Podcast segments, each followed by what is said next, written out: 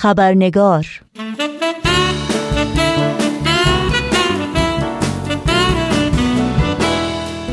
دوستان و دوستداران خبرنگار بسیار خوش آمدید. نوشین آگاهی هستم و با خبرنگار این چهارشنبه با شما همراه خواهم بود.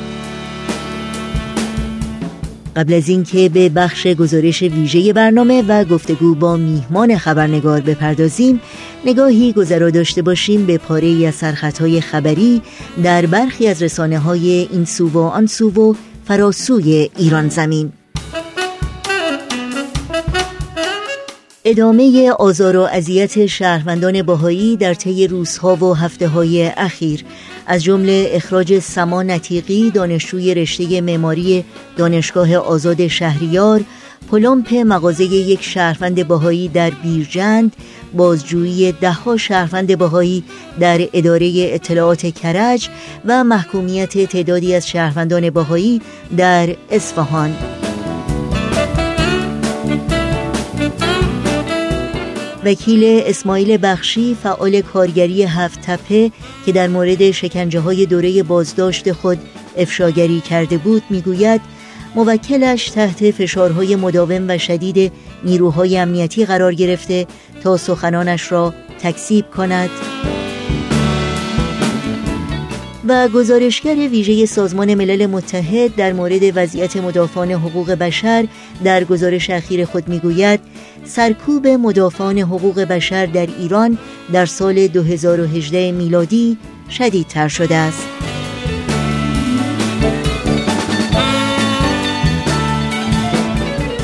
و اینها از جمله سرخطهای خبری برخی از رسانه ها در روزهای اخیر بودند.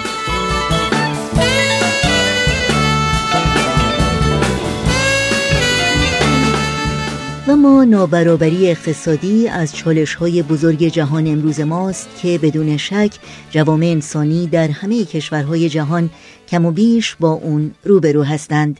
چالشی که در دهه های متوالی از موضوعهای مهم در دستورالعمل سازمان ملل بوده و دغدغه بسیاری از کارشناسان و صاحب نظران مسائل سیاسی، اقتصادی، اجتماعی و محیط زیست نشست های بین المللی، تعهدها و پیمان های چند جانبه تعاون و همکاری بین دول پروژه های بشردوستانه سازمان های برای توسعه و پیشرفت همه با همه نشانه های مثبت و امیدبخشی است در زمینه بالا بردن آگاهی عمومی و بیداری وجدان جمعی و ایجاد تعادل در بهره برداری از منابع طبیعی، فرصتهای اقتصادی و بهرهمندی از رفاه و آسایش فردی و اجتماعی.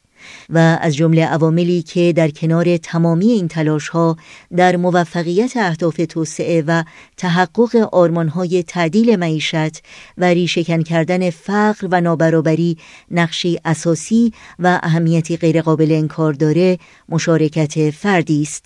مشارکتی که بقیده بسیاری از کارشناسان در رویارویی با مسائل و یافتن راه حل‌های اساسی و پایدار و ایجاد هر گونه تحول اجتماعی ضروری و اجتناب ناپذیره پیرامون موضوع مشارکت فردی و تاثیرگذاری این مشارکت در تحول اجتماعی گفتگویی داریم با آقای وفا اخوان که برای سالها به صورت حرفه‌ای در صنایع مختلف در کشورهای مختلف فعالیت داشتند و در حال حاضر مدیر اجرایی شرکت بین المللی مشاوره Newbridge هستند شرکتی که به شرکت های غول‌آسای بین المللی پر اسم مثل T-Mobile، Mazda، BMW، Barclays و Alaska Airlines در زمینه های تولیدی، صنعتی، اقتصادی، تجاری و بازرگانی مشاوره ارائه میده.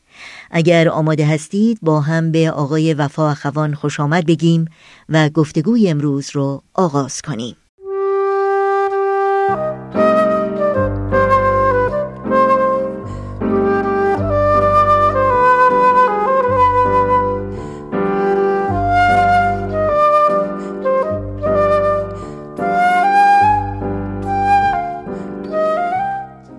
آقای وفا اخوان به برنامه خبرنگار بسیار خوش آمدین و ممنونم از اینکه وقتتون رو به ما دادین و دعوت من رو قبول کردین. خیلی خوشحالم که دعوت کردین. مرسی ممنونم. انشالله که همه شنوندگان شما خوش و خورم باشن. خیلی امروز و فردا. خیلی ممنون. صحبت امروز ما در مورد مشارکت و تاثیرگذاری هست. ولی قبل از اینکه وارد این صحبت بشیم هر کدوم از این واژه ها رو شما چگونه تعریف می‌کنید؟ ببینین هر چیزی که انسان می‌خواد بهش برسه. امکان داره یه چیز خیلی ساده باشه مثل مثلا سفر می‌خوام بکنم از این شهر به اون شهر. یا امکان داره توی رشته حرفه ایم می‌خوام از این مقدار فروش برسم به مقدار فروش بیشتر. یا توی جامعه می‌خوام مثلا گرسنگی رو از ده درصد بکنم یک درصد. هر هدفی که ما داریم باید بشینیم یه سری فکرهایی بکنیم که اشکالی که می‌خوام برطرف کنم چیه یا هدفی که می‌خوام بهش برسم چیه؟ در درجه اول. در درجه دوم باید برنامه ریزی بکنم که چه راهی رو باید طی بکنم که به اون هدف برسم. بعضی موقع یا مجبورم یا بهتره که با یه کسی مذاکره بکنم باهاش صحبت بکنم. یا یه کسیه که مثلا تجربه بیشتر داره یه کسیه که اون راهو طی کرده و به هدف رسیده می‌خوام ازش یه چیزایی یاد بگیرم. تمام این کارا شامل چیه؟ شامل اینه که من دارم مشارکت می‌کنم. خب؟ این یه جنبه خیلی مهم زندگیه که ما چون اصولا اتومات این کارو داریم انجام میدیم بعضی موقع بهش فکر, بهش فکر نمی کنیم که چقدر اهمیت داره به هدف رسیدن. در حقیقت این مشارکت با افراد می‌تونه باشه با محیط می‌تونه باشه با با سوژه می‌تونه باشه با یه ایده به خصوصی می‌تونه باشه با یه اعتقاد می‌تونه باشه اگه شما اعتقاد دارین که مثلا حقوق بشر خیلی مهمه اگه اعتقاد دارین که تصاوی بین زن و مرد باید باشه اگه اعتقاد دارین که تمام بچه ها باید به مدرسه بتونن برن خب باید مشارکت بکنین با این مسائل دیگه درست. اینه که اون راهیه که می‌خواین طی بکنین دربارش فکر بکنید ببینین چجوری می‌تونین اثر بذارین توی اون موضوع یا اون موضوع توی زندگی شما چجوری اثر خواهد گذاشت. تمام این مسائل مهمه وگرنه هیچ کدوم از اشکالای ما در دنیا هیچ کدوم از اشکالای شخصیمون ناراحتی های احساسی ناراحتی های روانی ناراحتی های مادی هیچ کدوم از این سوالا جواب نخواهد داشت هیچ کدوم از این اشکالات هم برطرف نخواهد شد. بله. پس شما در حقیقت اینجور تعبیر می‌کنید که همینطور که ما مشارکت می‌کنیم در همه ابعاد یک موضوع هم تاثیر می‌گذاریم و هم تاثیر روی ما گذاشته میشه در روند این مشارکت. بله برای که خب هر چیزی مثل تمرین دیگه شما موقعی که می‌خواین ویالون بزنین یا می‌خواین پیانو بزنین یا می‌خواین فوتبال بازی بکنین تمرین لازم دارین. خب. هر چقدر بیشتر تمرین بکنین بیشتر وقت بذارین براش توی اون کار بهتر میشید. بازیتون بهتر میشه برای اینکه دارین توجه می‌کنین برای اینکه مشارکت دارین توی بازی. درست؟ درست. فوتبال تماشا می‌کنین یا موسیقی گوش می‌دید؟ خب بعد تمرین می‌کنین سعی می‌کنین بازیتون بهتر بشه. خب هرچی بیشتر بازی بکنین بازیتون بهتر بشه. روی خودتون هم اثر می‌ذاره دیگه. یعنی هم شما توی اون دارین اثر می‌ذارین هم اون پیشرفت توی اون مسئله داره روی شما اثر می‌ذاره. درسته. شما از دنیای تجارت یا دنیایی که پول در آوردن و منفعت ساختن هدف اول هست برای بسیاری از شرکت هایی که شما باشون همکاری دارین. دنیایی که این طرز فکر الان هست که خب هرچی من بیشتر پول داشته باشم زندگیم بهتره و خوشبخترم. شما از اون دنیا میایین شما از اون فرهنگ میایین. رابطه منفعت و درآمد و پول با سعادت و خوشبختی جامعه چی هست به نظر شما؟ خب در حال حاضر الان اگه فکرشو بکنین بیشتر دنیا مقیاس موفقیت با پوله. یعنی شما اسمتون چیه؟ پستی که دارین در یه شرکت چیه؟ چقدر پول داری؟ چه ماشینی سواری خونت کجاست چند تا خونه داری چقدر سفر می‌کنی در سال؟ تمام اینا مقیاس موفقیت توی دنیا. اینام از دید منفعت دیگه. یعنی شما درآمد داری خرج و ورداری یه پولی برات میمونه. اونو میگم منفعت. خب توی زندگی هم همینطوره دیگه. شما شخصا یه درآمدی داری یه سری خرجایی داری داری سعی می‌کنی که اون منفعتی که داری بیشتر بکنی که با از طریق اون منفعت خونه بهتر بگیری ماشین بهتر بگیری بگی بچه هم دارن این دانشگاه رو میرن یا این سفرها رو میرن و اینجور چیزا. این مقیاس موفقیت جامعه است. و توی شرکت کوچیک و بزرگ نمونهش هست. چه شرکت کوچیک باشه چه شرکت بزرگ باشه. حتی اگه شما شرکت مال خودت باشه و کارمند داری 50 تا کارمند داری 5000 کارمند داری ولی شرکت مال خودته. موقعی که منفعتت داره کم میشه به خاطر اینکه بازار عوض شده یا به خاطر اینکه فروشت اومده پایین خب؟ شما چیکار می‌کنی؟ یکی از کارهایی که می‌کنی اینه که یه سری از این کارمندا رو بیرون می‌کنی. حالا امکان داره خیلی هم بهشون برسی موقعی که بیرونشون می‌کنی. ولی بالاخره بیرونشون می‌کنی. چرا؟ برای اینکه نظر شما هدف شما اینه که منفعت کم نشه. خب حالا فکرشو بکن که شما مثلا مثل جنرال موتورز اومده گفته چون بازه حالا جنرال موتورز خودش چند بیلیون دلار از دولت آمریکا گرفته 2008 بله. جنرال موتورز چند بیلیون دلار از دولت آمریکا گرفته که بتونه از اون خطر بگذره و گذشت یعنی تمام کسایی که مالیات می‌دادن به دولت جنرال موتورز نجات دادن. اوکی. بعد جنرال موتورز موفق میشه و شروع می‌کنه منفعت خیلی همگفتی در میاره. بعد دو هفته پیش میگن که خب حالا که بازار داره عوض میشه ما یه سری ماشینایی که قبلا میساختیم دیگه نمی‌سازیم. 15 هزار نفرم بیکار می‌کنیم. یه سری کارخونه ها رو میبندیم. خب این به خاطر چیه؟ به خاطر اینکه منفعتاشونو باید بالا نگه دارن. چرا باید منفعتاشونو بالا نگه دارن؟ برای اینکه در درجه اول اون رهبرای شرکت اگزیکیتیوهای شرکت درآمدشون به منفعت شرکت بسته است چسبیده. یعنی هرچی بیشتر شرکت منفعت داشته باشه اونم درآمد شخصیشون بیشتره. از این ور شما سهامدارا رو دارید. سهامداران خب پول می‌خوان دیگه. ما داریم به شما پول میدیم که به ما پول پس بدیم 100 دلار بهت میدن که 120 دلار به من بدی. اونا هم هدفشون چیه؟ منفعته. ولی خب هیچ کس نمیاد فکر بکنه که اثر این 15 هزار نفر چیه توی جامعه. خب؟ اینا بیکار میشن. موقعی که بیکار میشن چه احساسی به دست میاره اون شخص؟ یعنی من دیگه مفید نیستم. هیچ کس تو این دنیا دلش نمی‌خواد با یه موقعیتی مواجهه بشه. که احساس کنه که کسی نمیخوادش. یعنی عشق و علاقه کسی به من نداره. این از بچگی ما یاد گرفتیم. درسته؟ فکر می‌کنیم که اگه مثلا همسرمون یه چیزی بگه ناراحت میشه فقط نه. حتی موقعی که یکی ما رو اخراج بکنه از کار یعنی در حقیقت داره به ما میگه که نمی‌خوام دیگه. درسته؟ خب این یه احساسی داره. این احساس چی میشه؟ بیشتر میشه. بعد میره خونه ناراحته. این ناراحتی باعث اشکال میشه در خانواده. فشار مالی هست روی خانواده. یکی از دلایل عمده ای که خانواده ها متلاشی میشن مسائل مادیه فشارهای مادی. این چیزایی که ما داریم الان می‌بینیم توی دنیا. ولی از اون ورم شرکت هایی هستن که کاملا فرق دارن مثلا یه شرکتی هست که در اروپا که یه فیلتر درست کرد برای آبای کثیف آفریقا. این فیلتر عین نی میمونه. بچه ها اینو می‌تونن بکنن توی هر آبی. هر چقدر کثیف باشه. اون وقت عین نی استفاده می‌کنن آبو از توش می‌کشن آب می‌خورن. اون وقت این آب کثیفی که از توی این نی فیلتر رد میشه آبو تمیز می‌کنه. وقت اون آبی که میاد توی دهن بچه یا با دهن انسان آب تمیزی. خب این یه شرکتیه که نه تنها داره به جامعه خدمت می‌کنه نه تنها داره جون بچه ها رو و جون انسان ها رو در ممالک مختلف نجات میده برای اینکه مرض نمی‌گیرن یعنی نمیمیرن. این شرکت منفعت هم در میاره. ولی هدفش منفعت در آوردن نیست. هدفش خدمت به جامعه است. یعنی شرکت هایی هستن توی دنیا که هدف منفعت. هر کاری می‌کنن می‌خوان به هدف منفعت برسن. خب؟ یعنی پولی که می‌گیرن به خاطر اینکه منفعت. کارمند که میارن به خاطر اینکه منفعت در بیارن. ولی شرکت هم هستن که هدف خدمت به جامعه است. خب؟ اون وقت منفعت میشه چی؟ میشه بنزینیه که توی ماشین میریزن که به هدف خدمت برسن. عوض اینکه منفعت هدف بشه منفعت رو استفاده می‌کنن به هدف خدمت برسن. حالا ما باید تصمیم بگیریم که از کدوم بیشتر می‌خوایم.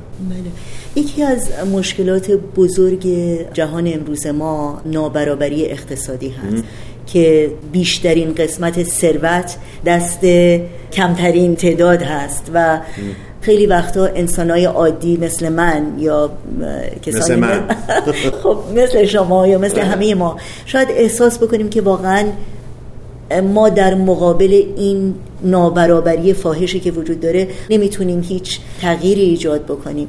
شاید منتظر هستیم تغییر از یه جای دیگه بیاد از طرف قانون مدارا بیاد از طرف سیاست مدارا بیاد از طرف مؤسسات دینی بیاد. به هر حال به نوعی خودمون رو ناتوان می‌دونیم از اینکه بتونیم تغییر رو در این فضا به وجود بیاریم.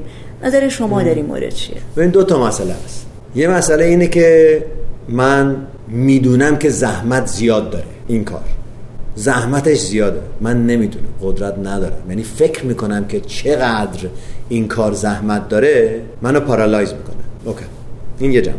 جنبه دیگه هم اینه که میگم که دیگران باید بکنن. مسئولیت مال دیگریه. مسئولیت مال من نیست. اینم یه مسئله دیگه. ولی مهم اینه که بدونیم که این موقعیت دوام نخواهد داشت. این موقعیت دنیا که الان مثلا 90 و یعنی نزدیک 90 درصد قدرت مادی دنیا دست یک درصد دنیاست. کسی بود در آمریکا که سال 2010 درآمد شخصیش نزدیک 4 بیلیون دلار بود. این 4 بیلیون دلار که ایشون داشتن درآمد سالیانه یک میلیون و 500 هزار هندیه یا اندازه قرض سه تا مملکت در دنیاست. این دوام نخواهد داشت. یعنی امکان نیست که ما بتونیم انسان یه پدر یا یه مادر نمی‌تونه ببینه نسل بعد از نسل بعد از نسل که بچهش داره از گرسنگی میمیره. بالاخره بلند میشه. یه نفر بلند میشه میشه دو نفر میشه چهار نفر میشه 16 نفر. انقلابا اینطوری شروع میشن همیشه.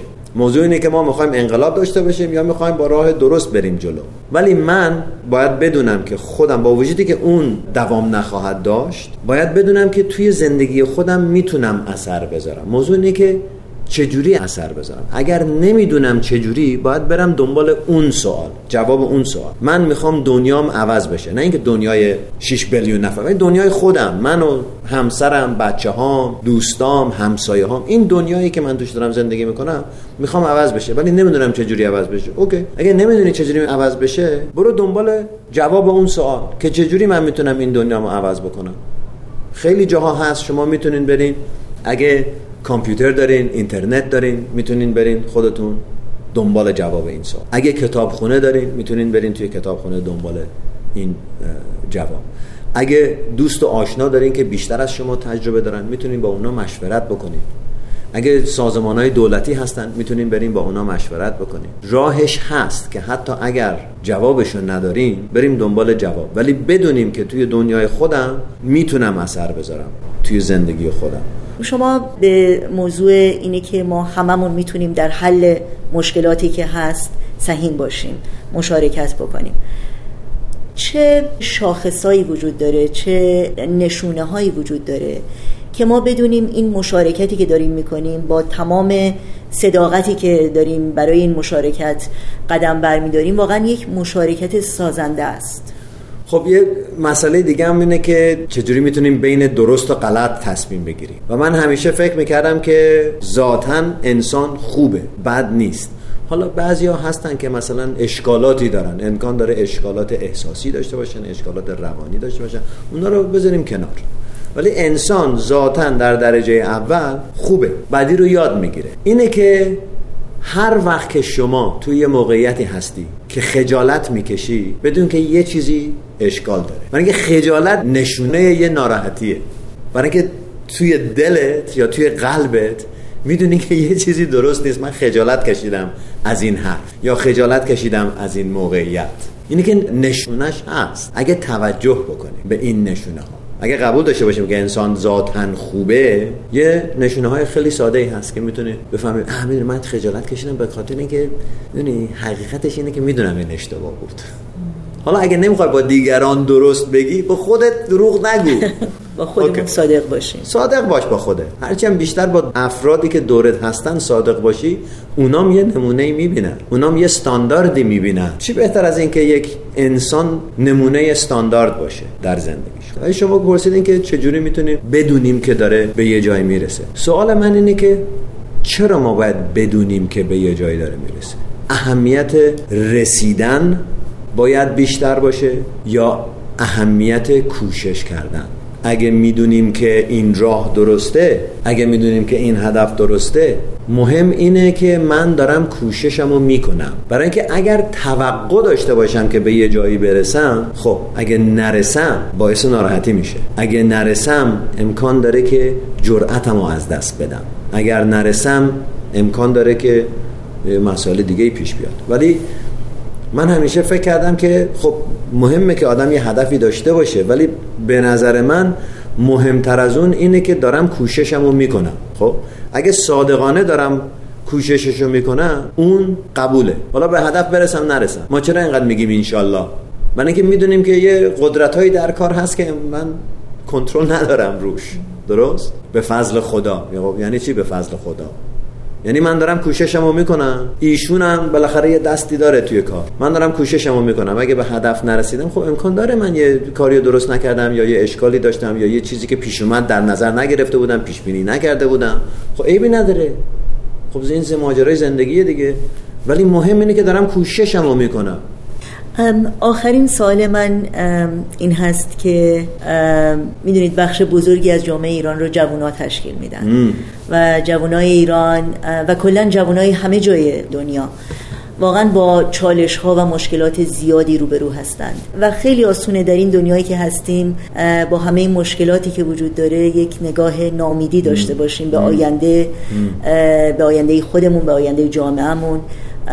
و اون امیدمون رو از دست بدیم شما فکر می‌کنید جوونا چطور باید امیدشون رو زنده نگه دارن؟ بله.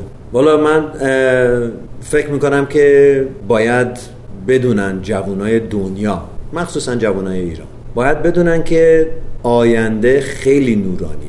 یعنی در درجه اول باید قبول بکنی که آینده امکان داره. این آینده نورانی امکان داره.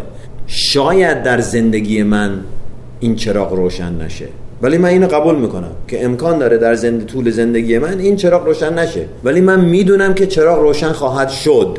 و اگر من کوششمو نکنم اگه من مشارکت نکنم توی این سفر توی این راه به خودم بی احترامی کردم.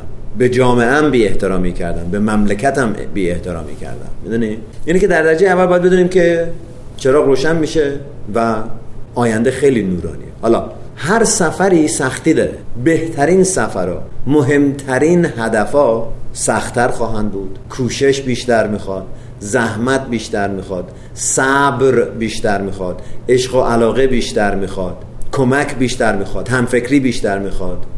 و تمرکز به نظر من تمرکز باید روی اینا باشه توی جامعه. که تا جامعه هرچی این بیشتر بشه خب جامعه هم بیشتر عوض میشه دیگه. یعنی عوض شدن جامعه باید از پایین جامعه شروع بشه نه از بالای جامعه.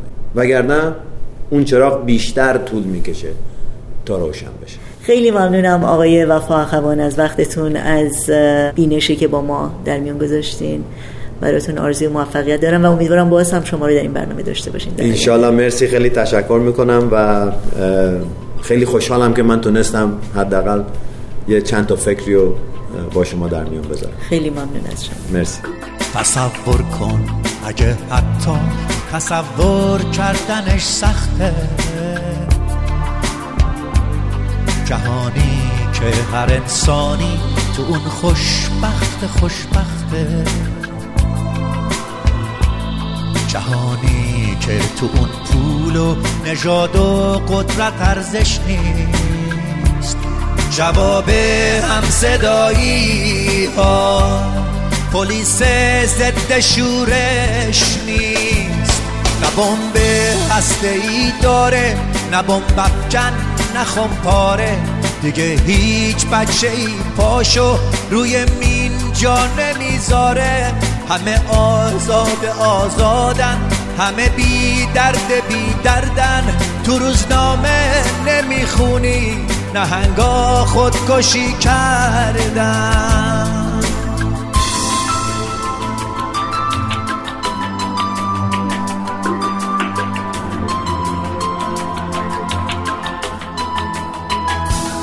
جهانی رو تصور کن بدون نفرت و بارود. بدون ظلم خود کامه بدون وحشت و تابوت. جهانی رو تصور کن پر از لبخند و آزادی.